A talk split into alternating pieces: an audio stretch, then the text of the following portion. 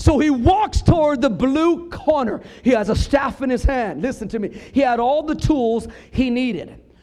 All the tools that he needed. He takes the staff in his hand. He takes the sling in his hand. He takes the five smooth stones in his hand. And I often wonder why did David take five stones? Because all he used was one. And then it just dawned on me wow, in case of Goliath, had a brother from another mother.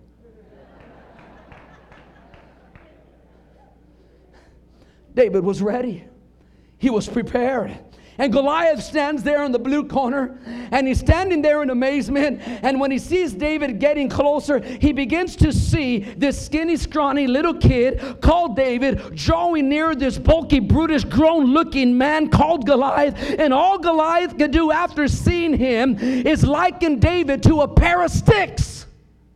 Because Goliath raises his voice in 43 and he tells David, Am I a dog that you come to me with sticks. What a defying phrase. Now, you have this day, if you can imagine with me, in this ring, you have a heavyweight versus a featherweight. In this ring, if you can imagine with me, it would be like a poodle trying to attack a Rottweiler. See, I have a dog, and I love my dogs. I have two dogs. One is a Cocker Spaniel, his name is Silas. And I named him Silas because he's always locked up in his cage. Tell my dog, you got to pray hard if you want to get out. And my dog actually talks. I tell my dog, How was your day? And he says, Rough.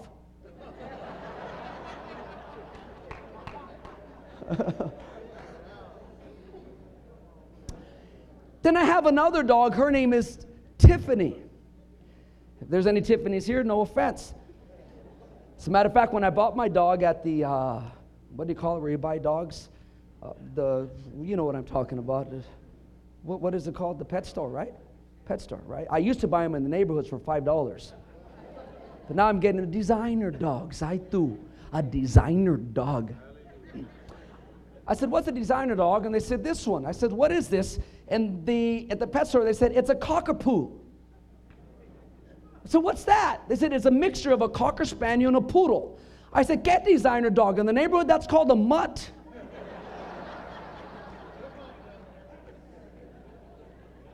So the person checking us out said, What are you going to name her? And we said, Tiffany. And she said, That's my name. I said, Well, that's a compliment. So I take Tiffany home, small little puppy, cute dog. And about a week or two weeks go by, and I, my wife said, Let's take the dogs to the beach. See, because that's what happens when you get saved and, and you're a nice family now. You take your dogs to the beach. Before you used to fight your dogs. Now you take them to the beach. So Tiffany's in the back seat with my other kids, and I'm driving in my expedition. And Tiffany happens just to jump out of the car when I'm driving. I hear my daughter scream, like, ah, about that time, it's too late. And I feel my expedition go boom, boom. And I looked in the mirror, and all I see is Tiffany in the middle of the street going in circles on the floor. And so I stop the car, I go over there, and I go reach to help her. And let me give you a little bit of advice never try to touch a dog that is hurt. Hmm? And so I go to help Tiffany, Tiffany snaps at me she bites me, and naturally you want to go like that, but she's so locked in, her whole body comes up with my. It was like a puppet show. You know, she was just swinging there. Make a long story short, Tiffany had to have her leg amputated. So I have a dog with three legs. Don't feel sorry for her, it's better than two. We, we just have two. She, at least she has three.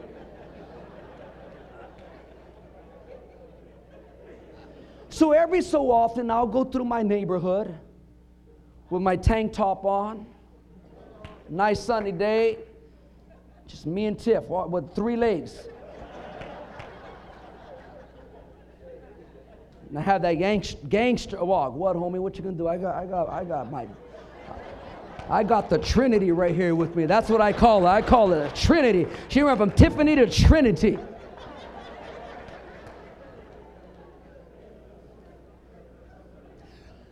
But it would be like my dog Tiffany trying to attack a pit bull. And that's how it was this day with this guy called David versus Goliath. I mean, what odds would you have given this boy David against giant, this giant? Matter of fact, let's go a little bit closer to home and let me ask this question. What odds do you give you against your giant? Because our giants Listen to me. They don't walk around and they don't brandish or, or, carry a sword or a shield. They don't brandish uh, those things. But I'm here to tell you what they do. Your giant and my giant, they come into our house, into our neighborhood, and they brandish blades of unemployment, abandonment, sexual abuse, and depression. Your giant doesn't parade up and down the hills of Elah, but he he prances through your office, He prances through your bedroom, He prances through your classroom. Your giant brings you bills you can't pay, grades that you can't make. Your giant brings you people you can't please, alcohol you can't resist, a career you can't escape, a past you can't shake, and a future you can't face. That's what your giant brings. You know very well what the roar of your giant is. You know it, it's a familiar roar. For some of you here, your giant is waiting for you outside in your car. He's waiting for you as soon as you pull up to the driveway of your house. Your giant is waiting for you tomorrow morning at work. I don't know what the roar of your giant is. I know what mine is. But David faced this giant who would scream challenges morning and evening for 40 days, twice a day, morning and the nighttime, this Philistine giant strutted in front of the Israelite army. Your giant and my giant does the same thing. The first thought of the morning, the last worry of our night. Your Goliath dominates your day and infiltrates your joy. How long has he stalked you? What people don't realize is that Goliath's family was an ancient one. Goliath's family had been around uh, for centuries, and it was an ancient enemy of the Israelite people. So, Joshua drove them out of the promised land 300 years earlier before this event took place. This man Goliath came from a city called Gath. Now, this city bred giants like Yosemite grows sequoias. It was normal. This man, Goliath, you gotta picture this in your mind tonight. Saul's soldiers, the Israelites, every time they saw Goliath, and they saw him every morning and every evening, every day, 40 days, and every time they saw him, you have to imagine that Saul's army would mumble underneath their breath to one another every time Goliath strutted his his, his, his intimidation in front of the people. They had to have mumbled underneath their breath. And they probably would say, Oh, no, not again. Oh, not again. I mean, my, my dad fought his dad. He was an ancient family. They probably said, My grandfather fought his grandfather.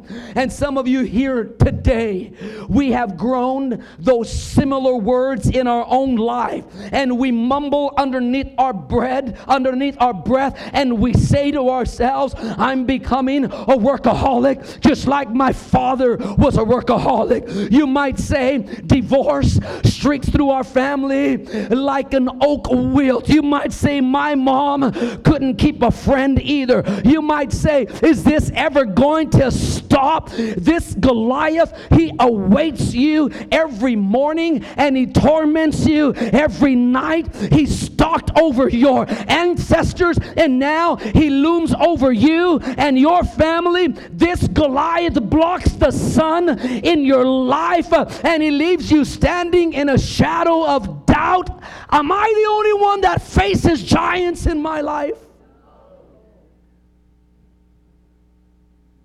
It sounds like I'm describing a familiar person.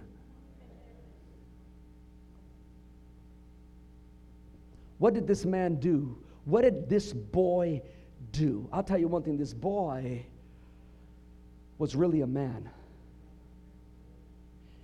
And here's how he prepared to knock out a giant for life. It's very easy. His perspective was different than everybody else's. His perspective was different. Let's go back to the brook, because that's where it began.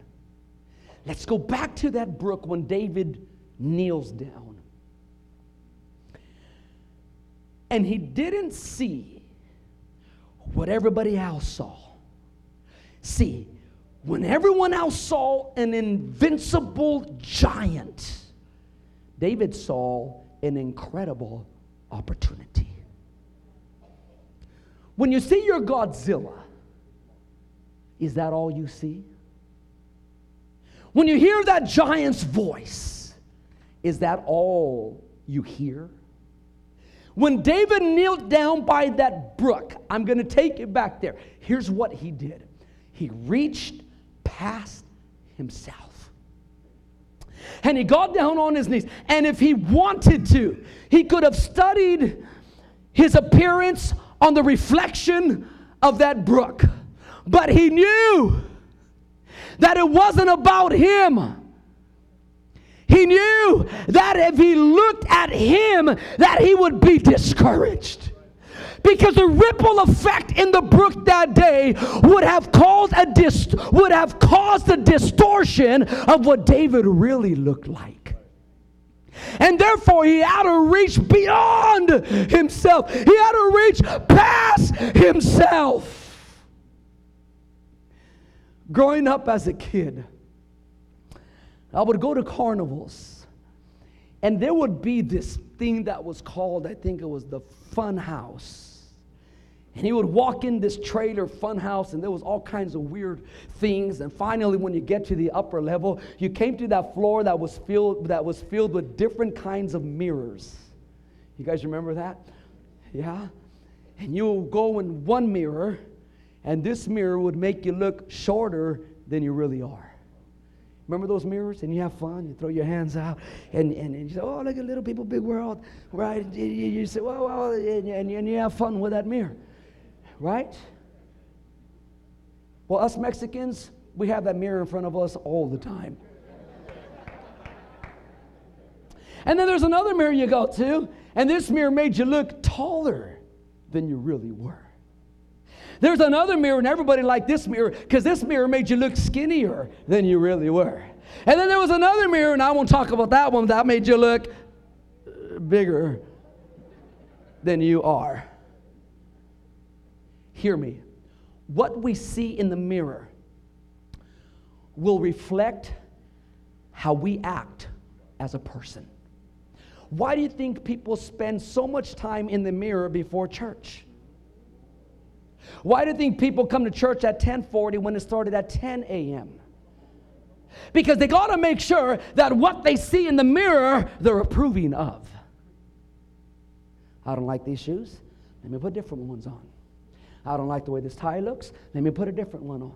I don't like the way my hair is standing up. Let me put it down. I don't like the way it looks. Right? We, we look at the mirror and wise because the mirror will always reflect or it will see self image determines our behavior.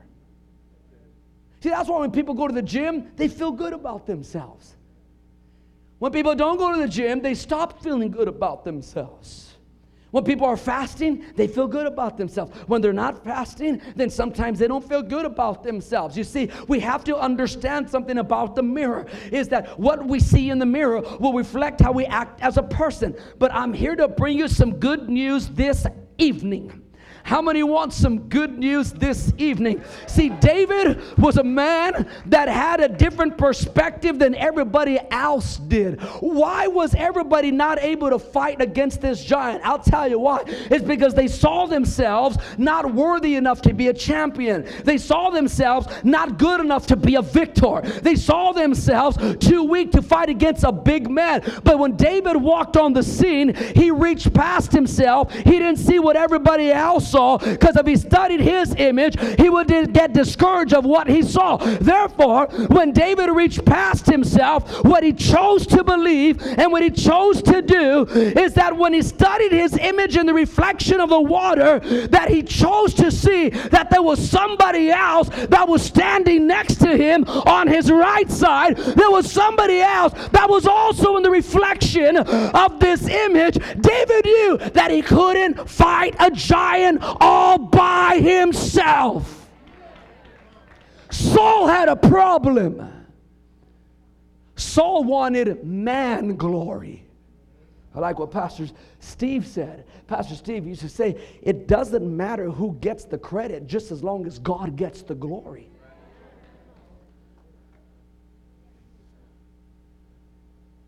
He used to say, Why does God want the glory? It's because he can handle it. See, David knew that. David understood that. David knew that it wasn't about what he can do, it was about what God can do through him. And so David chose to say something when he looked and he reached down past that brook. When you look in the mirror, you got to see that you're not in that mirror by yourself. Every morning when I wake up, and it's time because every morning for me, for all of us, but even more so for a pastor, every morning you're stepping foot on in the battle zone. You're stepping foot on battleground. You're actually walking into a war. You're walking into a battle line. You are in the front line, leading the way for everybody that stands behind you. And when I wake up in the morning and when I start praying to God, that's my mirror. I see my mirror is the same mirror that uh, King Nebuchadnezzar saw. Is that at first he just saw these three little Hebrew boys, but as he began to look a little bit closer, closer, he realized, hey, that somebody was standing in this fire with him. There was a fourth man that was in that mirror that wasn't there the first time that King Nebuchadnezzar took a look. When I wake up in the morning and when I start praying and start looking at the mirror of life, I understand one thing about who's next to me. I got to self talk and I got to say, oh, I ain't facing Monday all by myself because because as I look close in the mirror, I see somebody standing next to me and he is my advocate. I see somebody standing next to me and he's my wonderful counselor. I see somebody next to me and it's my father that's standing next to me. I look at somebody and it's God Almighty. I see the great high priest. I see a righteous judge. Everybody else can call me guilty, but my judge is a righteous judge judge. He don't call me guilty. He calls me child. He calls me friend. When I look in the mirror, I see my refuge. I see my strength. I see somebody sovereign that's standing next to me. I see the defender right next to me. I see a consuming fire that's standing next to me. I see the God of all comfort. I see the head of the church. I see my comforter in sorrow. I see a sure foundation. Is anybody with me this evening?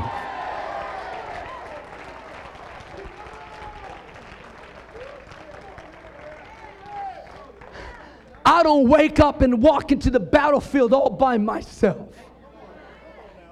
Because with Christ, I am nothing. I have nothing. I can do it today. I can do it Monday, but I can only do all things through Christ who strengthens me. When I look in that mirror, I don't see Pastor Fernie. Oh, thank you, Lord. That's right.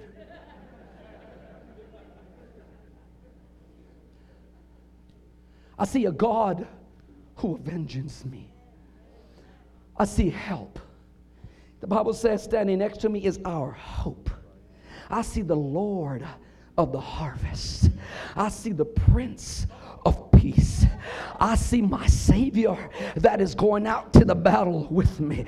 I see my support. I see my confidence. I see the faithful and the true. I see my friend. I see a God who saves me. I see my hiding place that is standing right next to me. I see the Holy One among you. I see the King of Kings. I see the Lord of Lords. I see the Good Shepherd. I see my stronghold. I see a life. I see a mediator. I see a redeemer. I see a good teacher. I see my salvation. I don't wake up in the morning and look at a distorted image. That's how I'm able to fight and knock out giants.